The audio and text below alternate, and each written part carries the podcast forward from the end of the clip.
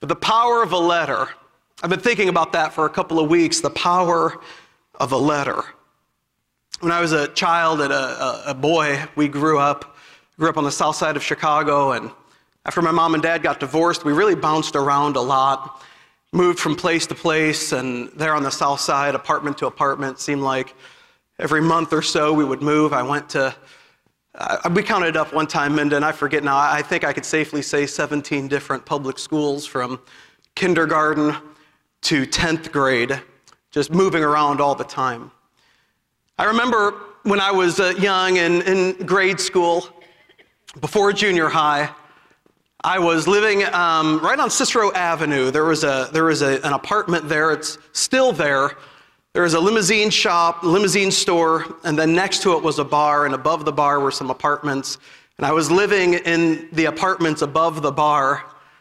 And I would go outside with some friends and I would play a, a game that we would call Off the Wall. You remember Off the Wall? Brother Woosley took a tennis ball, you threw it off the wall, and the first one to catch it got so many points. And if it bounced one time, you got so many points. We'd play that game. And while we were playing that game, there was a, a girl who lived across the alley there, and her name was Yvette. I don't remember her last name, but her first name was Yvette. And the first time that I saw her, it's just a, a, a boy, uh, maybe 10 years old, 11 years old. I, I, I started to like her. How many of you know what I'm talking about? Started to like her. And like became uh, salt, uh, uh, uh stalking. and no, but one time she saw us playing off the wall, and I'm telling you, I became like a baseball all star when she was out there. But, but, but I did. I, I liked her, and it was just innocent. I was walking to school one day, and I told my, my best friend Sammy, I said, Sammy, I like Yvette. Uh, can you keep that to you? I like her. Can you hold that to yourself? Don't tell anybody. He said, I won't tell anybody. he lasted till lunchtime. Most public schools, you have those long lunch tables, and Sammy told somebody, and I saw somebody tell somebody, and all of a sudden you just, I sat there in horror. I, I watched as everybody started to, to, to realize, and they were told that, that Abdel likes Yvette. And, um, and that was awkward. Remember, a day or two later, she knew that I liked her, and a day or two later, she came up to me in the hallway and she handed me a, a letter, more of a note. And this is what it said it said, Dear Abdel. oh, man, she knows my name. you know, every step that I take. No, but I thought, I thought, oh, man, Dear Abdel. She said, she said, I think you are nice. I thought, that's right. My heart's beating. I thought, oh, man. She said, I think you are cute. And I thought, this girl is not only pretty, she is intelligent as she is. And then she wrote, true story.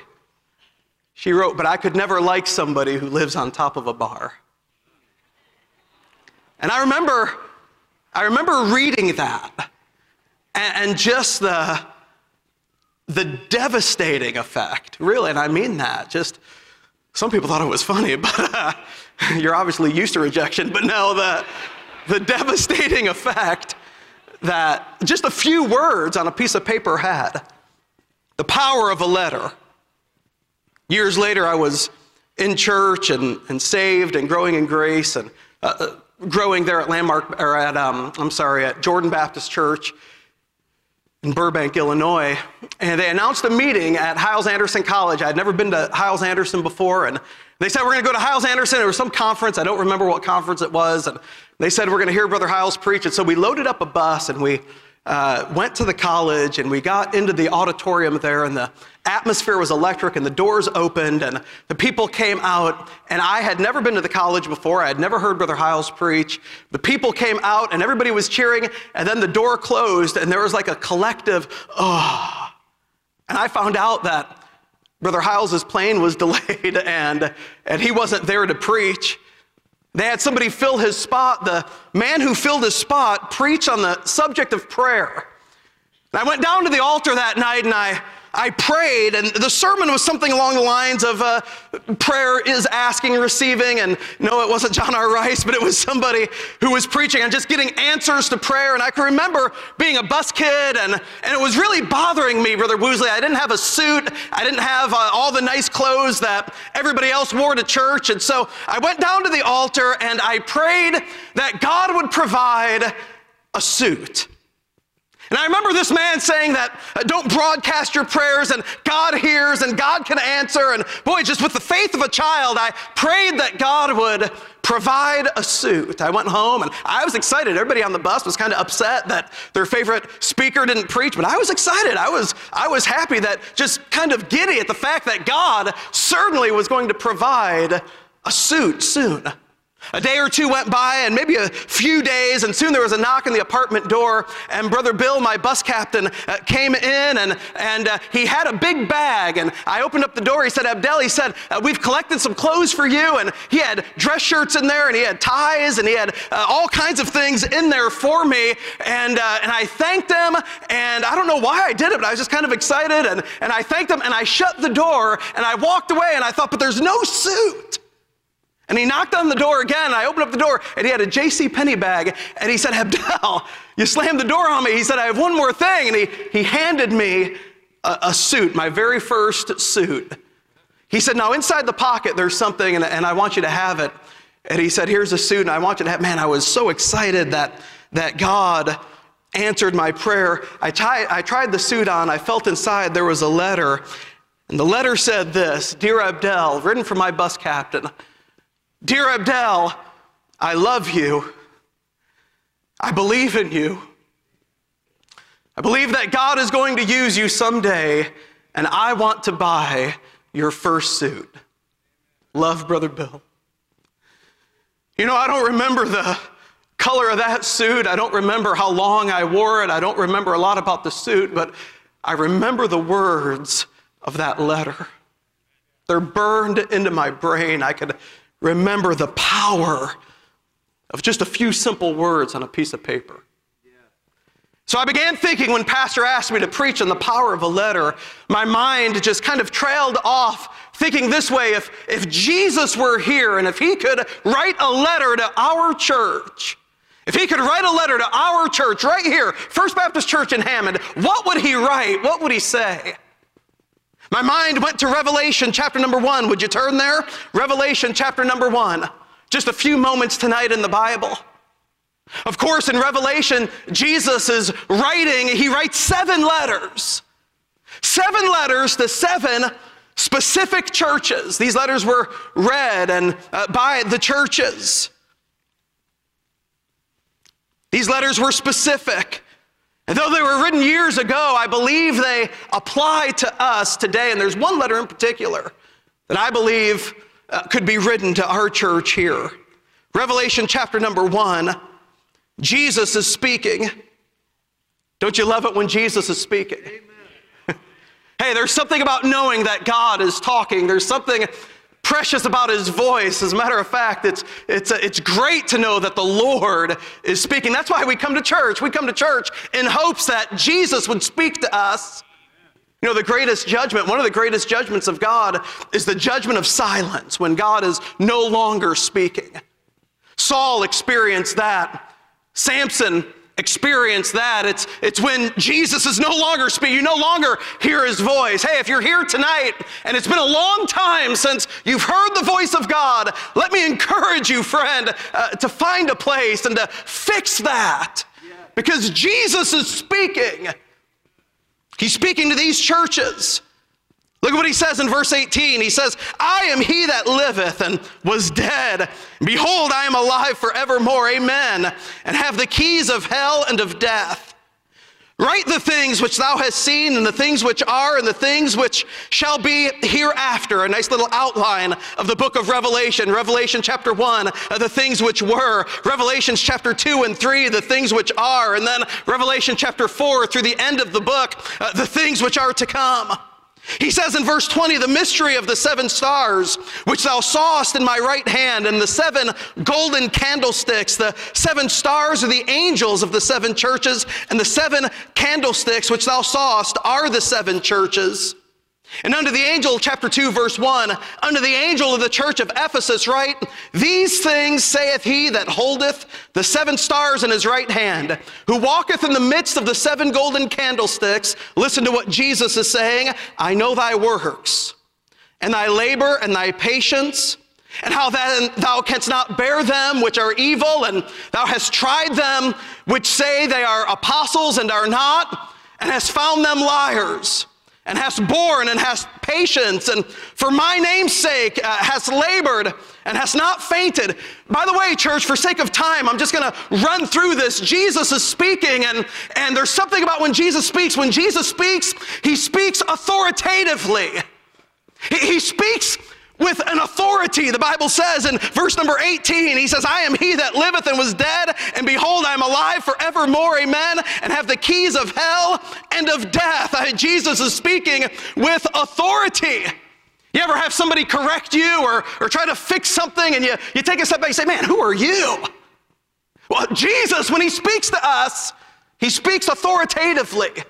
He says, I am he that was dead and is alive and have the keys to, to hell and the grave. He speaks authoritatively, he speaks personally. Chapter 2, verse number 1, he, he says to this church, he says, uh, I hold the seven stars in his right hand, and who walketh in the midst of the seven golden candlesticks. Hey, friend, uh, Jesus is not far off tonight. The Bible says where two or three are gathered together uh, in his name, he's there in the midst. And so he is here and he is speaking authoritatively, he is speaking personally, he is speaking intelligently. He says in verse number three, or verse number two, he says, I know thy works and thy labor. He's speaking intelligently. You, you ever, you ever, uh, you ever have somebody correct you and they don't even know you? I can remember once at a camp, I was just a teenager at camp, and there was a counselor who, who uh, I got in a little scuffle with, and he was giving a devotion the next day, and he stood up in our cabin, and uh, he wasn't from our church, he's from another church, but he stood up in our cabin, and he, he began preaching to everyone but at me. How many of you know what I'm talking about? It was, it was, a, he was just getting it off his chest. He was upset at me.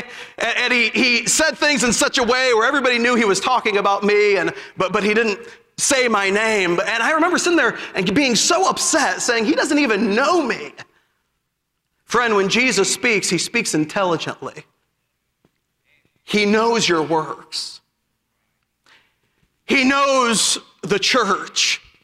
He, he knows who we are. And he knows not only what can be seen on the outside, but he knows what's happening on the inside. He is speaking. And if he could write a letter to our church, what would he say? What would he say authoritatively and personally and intelligently? I believe he would commend us like he did this church. Look at what he said. He said, uh, I know thy works. Uh, he said in verse number two, he said, You're a working church. He said you're a church that labors. He said you're a patient church. In other words, you've been at this a long time.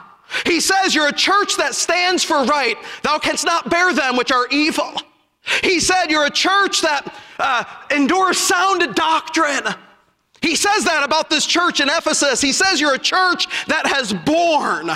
In verse number uh, uh, three, that means they've withstood in a dark time. That means they held up under pressure. Uh, they had borne. This church was in Ephesus. Ephesus was full of idolatry, and, and this church stood true in a dark time. And I believe if Jesus were here, he could say that about our church.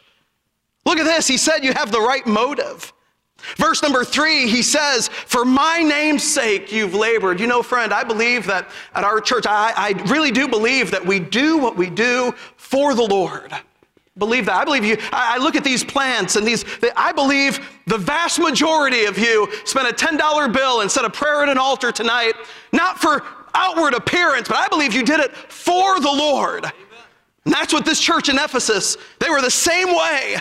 They were a working church. They were a laboring church, a patient church, a church that stood for right, a church with sound doctrine, a church that had held up under pressure, a church with the right motive, and a church that would not quit. He said, Thou hast not fainted. What a commendation. What a great thing to be able to say about a church. And if Jesus were here, what would he say to our church? I believe he would say those things, the commendation, but this letter not only has a commendation, there's a condemnation, and that's where I want to focus for a few minutes. Look at verse number four. He says, Nevertheless, I have somewhat against thee, because thou hast left thy first love. Church, do you see what Jesus is saying? He, he's saying, You've done all these things right. You've worked and labored and you've done it with the right motive and you've been patient and you've upheld, you've done all these things right. But there's one thing over here that's wrong. Nevertheless, I have somewhat against thee. On the outside, everything is good. But there's one problem, and, and if you read just the language of the verse, what he's saying is all of these things that you're doing right uh, do not measure up to this one thing that you're doing wrong. I have somewhat against thee. And look at what he says uh, because thou hast left, not lost, you've left your first love. All the good that you've done is being outweighed by the fact that you have left your first love. All the labor and all the patience and all the sound doctrine, it's all good. But there's one issue that Jesus can't get past. He says, You've left your first love. What is the first love? I believe there's a chronological love, like the firstborn child. I believe there's a priority love like the, the top love on top of all the things that you're doing. This is the first love. I believe that the love we're talking about here is a relational love, a love for God that expresses itself in a love for other people, a relational love. And church, uh, the church at Ephesus had everything right on the outside, but somewhere in the midst of all of their labor, they had left off that relational love for Jesus Christ, that relational love that ought to be propelling them to do all of these works, that tender heart uh, towards God, that tear in the eye. They had left off their first love. They had become, watch this, robotic Christians. They had engaged in mechanical Christianity, doing everything right on the outside, but on the inside, there was no love, there was no passion, there was no uh, tenderness for God. Kind of like Mary and Martha. Martha had a lot going on. She was serving. She was busy, busy, busy. But Mary only had one thing going on. She was at the feet of Jesus, worshiping him. And Jesus said, Martha, thou art careful about many things, but this one thing is needful. And friend, if you sit here tonight and you find yourself busy and working and, and uh, laboring for God, uh, but there's no uh, passion for God, there's no love that is compelling you, if you used to have have it before, but you don't have it now, then there's one thing that's needful for you, and that's to get, regain your first love.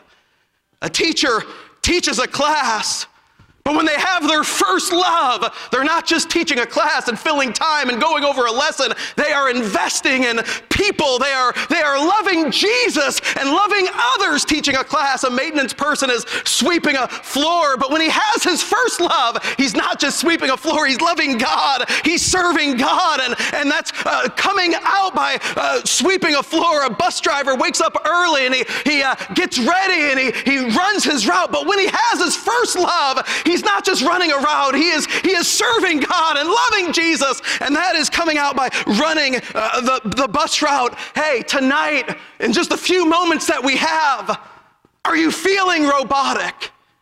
Are you feeling mechanical?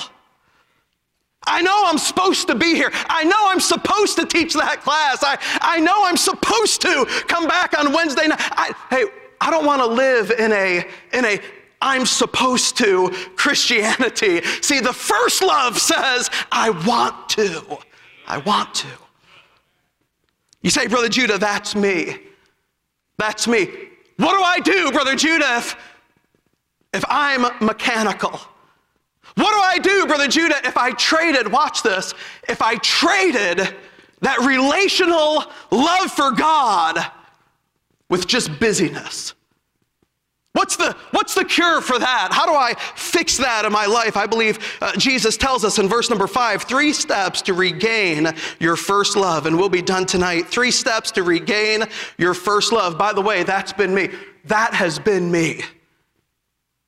Can I be transparent enough to say that there have been times where, where I've been soul winning and witnessing, preaching even, leading youth activities, but it's just, it's just robotic. I don't want to be that way. Man, I, I, want to do what I do because there's a love for Jesus on the inside that compels me. By the way, when that's the case, you'll do, you'll do more for God, not less. What do I do if I'm engaged in mechanical Christianity? Number one, look at what he says in verse number five. Verse number four, he says, Nevertheless, I have somewhat against thee because thou hast left thy first love. And here's the answer. Number one, he says, Remember Therefore, from whence thou art fallen, remember. Stop and think. An interesting side note this was a second generation church. This was a church that had been started 30 years ago by the Apostle Paul. 30 years of time, a whole generation had gone through a whole cycle of people, and now here they are. Uh, they're used to church, they're used to the busyness of the work of God, they're used to the preaching. They had grown mechanical, had left their first love, and the answer to it all was number one, remember. Stop for a moment and think. Stop and think. Hey, stop and think about the way it was. Look at what he says Remember, therefore, from whence thou art fallen. Remember the way it was before you met Jesus. Remember the way it was when you didn't go to church on Sunday morning, Sunday night, Wednesday night. You didn't even know a church existed. It was that way in my life for the first 14 years of my life. And sometimes when I'm finding myself being mechanical and, and robotic, I need to do exactly what the scripture tells me here. I need to stop and remember. Remember. Remember what it was like when you didn't know the songs of God, when, when, uh, when you weren't a part of the family of God. Hey, remember where you could be tonight had not Jesus stepped into your life and made a difference. Friend, stop and think for a moment. Amen. You say, Well, I've always been in church. Well, that's not been the case for your family. Uh, somewhere along the line, there were people who were reached. They weren't always in church, and you could be, hey, you could be, let me tell you something, friend. You could be the recipient of one of the bags from last week. Had Jesus not made a difference in your life. Remember, remember the way it was. Remember when you thrilled at reading the Bible. Remember that? Remember when you couldn't wait to open the pages of the scripture? You remember the very first time you read your Bible through in a year? I remember that, how excited I was. Remember when you couldn't wait to pass out the next gospel tract, knock on the next door. Remember when your radar was up all the time, uh, looking for everybody was a prospect for Jesus. Remember. Remember when prayer was a non negotiable for you and your heart was so tender you, you had to spend that time with God. Now there's cobwebs in the prayer closet. Hey, remember. Remember how it was. How was it for you? Remember when you couldn't wait to teach the next lesson and you looked at your class and you saw the potential and the possibilities, and now it's just filling time and maybe I can let them out early today. Come on now. Hey, remember. Stop and think. Stop and think of a time before you met the Lord. Stop and think of a time when you were zealous for God. Remember. I can remember when I first got saved, I would listen to the choir sing, and they would always sing this song Take time to be holy. Take time to be holy. It's one of my fondest memories growing up. Take time to be holy. And somewhere in my, my brain, I, I didn't realize they were saying take time to be holy. I thought they were saying daytime to be holy.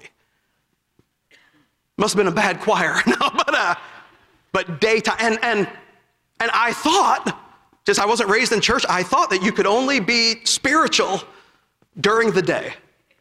That it only worked like when the sun was up. And if you were going to read your Bible, you had to do it during the day. And if you were going to pray, you had to do it during the day. And if you were going to, you had to do daytime to be holy. The nighttime, all bets were off, but the daytime to be holy. Honestly, church, there would be days where I forgot to read my Bible and neglected it. The sun would go down, I'd be sitting in my room, my Bible would be, would be on the bed or maybe on a shelf, and I would be staring at it thinking that I would be violating like some law of scripture if I actually went and, and I can remember, I want to read it, but I can't. I missed my opportunity. Daytime, only daytime. Man, when it dawned on me that they were saying, take time to be holy, that was revolutionary. and uh, hey, you know what? When you get to the pages of scripture and you're in Leviticus, it's like, oh, stop and remember. Remember when the scriptures were precious to you. Re- remember. I need to move on, but secondly, what do I do if I have mechanical Christianity? Number one, remember. Number two, look at what he said. He said, repent. Remember, therefore, from whence thou art fallen, and repent. Repent. In other words, let that remembrance stir inside of you a, a desire to change, to get that first love back in your life. Sit still long enough to, to remember how it used to be and how it could be right now, and, and let that do a good work deep inside of your heart until you're ready to come to an altar and say, God, I'm sorry. Mechanical Christianity, that's, that's not what he expects out of his church. And we can do all the outside things properly, but if we've left our first love, it's a condemnation for that. Repent. There are some folks, there are some folks that ought to find their way to an altar tonight, and your prayer is really simple. God, I'm sorry. God, break my heart. Put back a love and a passion that, that is real like it used to be. Remember, repent, and then look at what he says and do the first works. He's saying this return. What do I do? Number one, I remember. Number two, I repent. Number three, I return. I return to the relational love that I have with Jesus Christ. You know, having a relationship is real simple, friend, with Christ, is it's really found in two things in this book and on your knees. You can fall in love with Jesus again in this book and on your knees. I was a freshman in college, and I, I was enjoying my first year of college, my first few weeks of college. I had a vibrant walk with the Lord as a senior in high school, but I got to college and it was like unbelievable. Every chapel message, I was in church every day. I mean, it was great. It was a, awesome to be in college, Bible all the time. It was just great. I was driving down the Bishop Ford Freeway, coming from college home, and a song came on over the radio. I, I believe the song was called The Last Blood, and our church here had produced it, and it was Mrs. Burke singing it, Barbara Burke, singing The Last Blood. Something about that song just stirred emotion in my heart, and, and it dawned on me that while I was enjoying college and as busy as I had ever been in the ministry, that relational love with Jesus that I found in a attic in our house in Blue Island, on my knees and in this book, that had evaporated and had been replaced with busyness, busyness, busyness. And I was hearing that song and I pulled off on the side of the road and I cried a bucket load of tears and I told the Lord, that's going to change. It's going to change. Repent. Remember, repent, return. And lastly, look at what he says in verse 5 or else.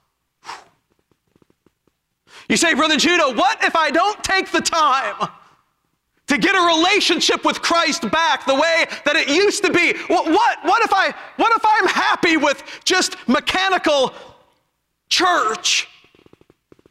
He says, or else I will come unto thee quickly, will remove thy candlestick out of his place except thou repent. Jesus says, if you don't get this first love back. And if you don't get it right, he says, I'm going to stop talking to you. And you'll have a church, but you'll have a church without me. That's what the Lord says. You, will have a church, you'll have an organization, but you won't have a church because a church is only a church if Jesus calls it a church. And he said, I'll remove your candlestick if you don't return to your first love. Jesus said, I'm not going to fool very long with a church that's not radically in love with me. So let me ask you a question. Friends, if the Lord could write a letter to our church, if He could write a letter to you, I believe He would commend most everybody in this room. And He would say, You're a hard worker, and you're patient, and you endure sound doctrine, and you love me. And I believe He would say all of that. And all the things on the outside, golden. But what about the things that only He can see? As He speaks authoritatively, as He speaks personally, intelligently, saying, I know you. Would He say that you do what you do out of a passion and a love for Jesus? Or has it become just what we're supposed to do? If you say that's me, then I want to urge you tonight, friend. I want to urge you to stop and remember, to repent and to return. And let's fall in love with Jesus. Hey, I believe we're in the fourth quarter, friend. I believe our time is short. And when he returns, let him find a church that is in love with him from the inside out.